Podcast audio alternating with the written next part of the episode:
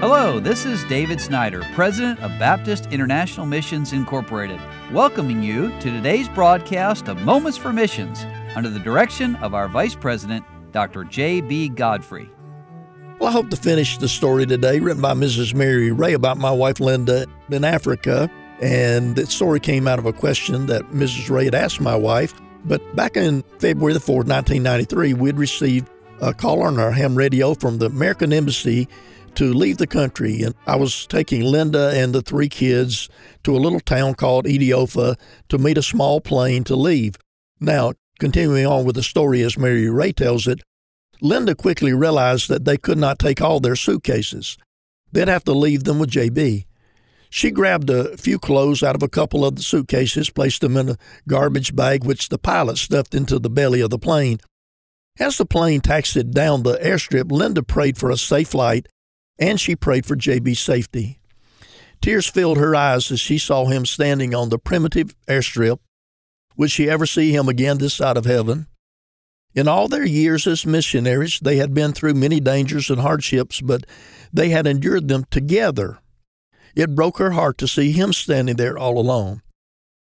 After leaving the sick man that was also loaded in the plane at the American hospital in Vanga, Linda and the children flew to Kinshasa, where she filled out papers for exit visas so they could leave the country. Then they were flown to Brazzaville, Congo, where BIMI Africa Director Ron Bragg, along with the help of many supporting pastors, had already bought plane tickets for them. When Linda, Bonita, Lydia, and Robert arrived in New York City, they had to go outside to change airport terminals.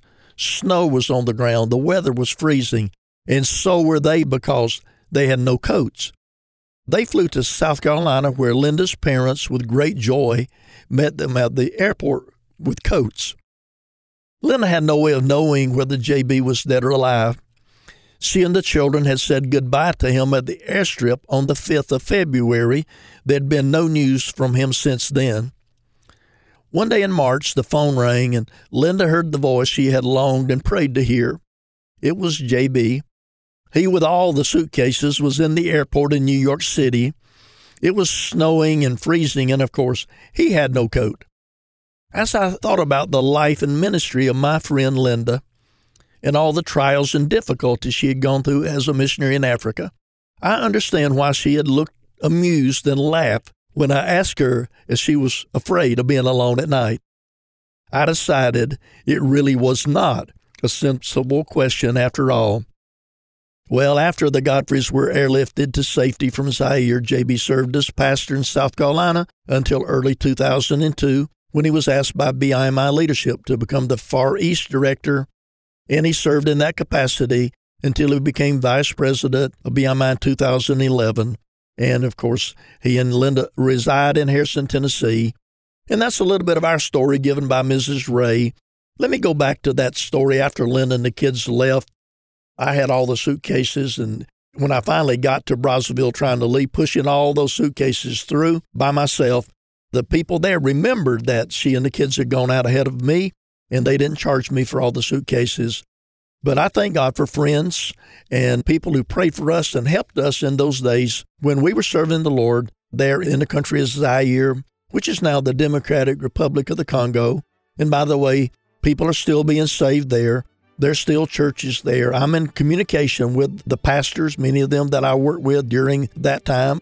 A few of those believers from our village, they became refugees and ended up in Canada. So we do get to hear what God is doing out there on the other side of the world, right out in the middle of the jungle in the village of Chene. You've been listening to Moments for Missions. For further information, please write to BIMI, P.O. Box 9, Harrison, Tennessee 37341, or call us at 423 344 5050. Or you can visit us online at www.bimi.org.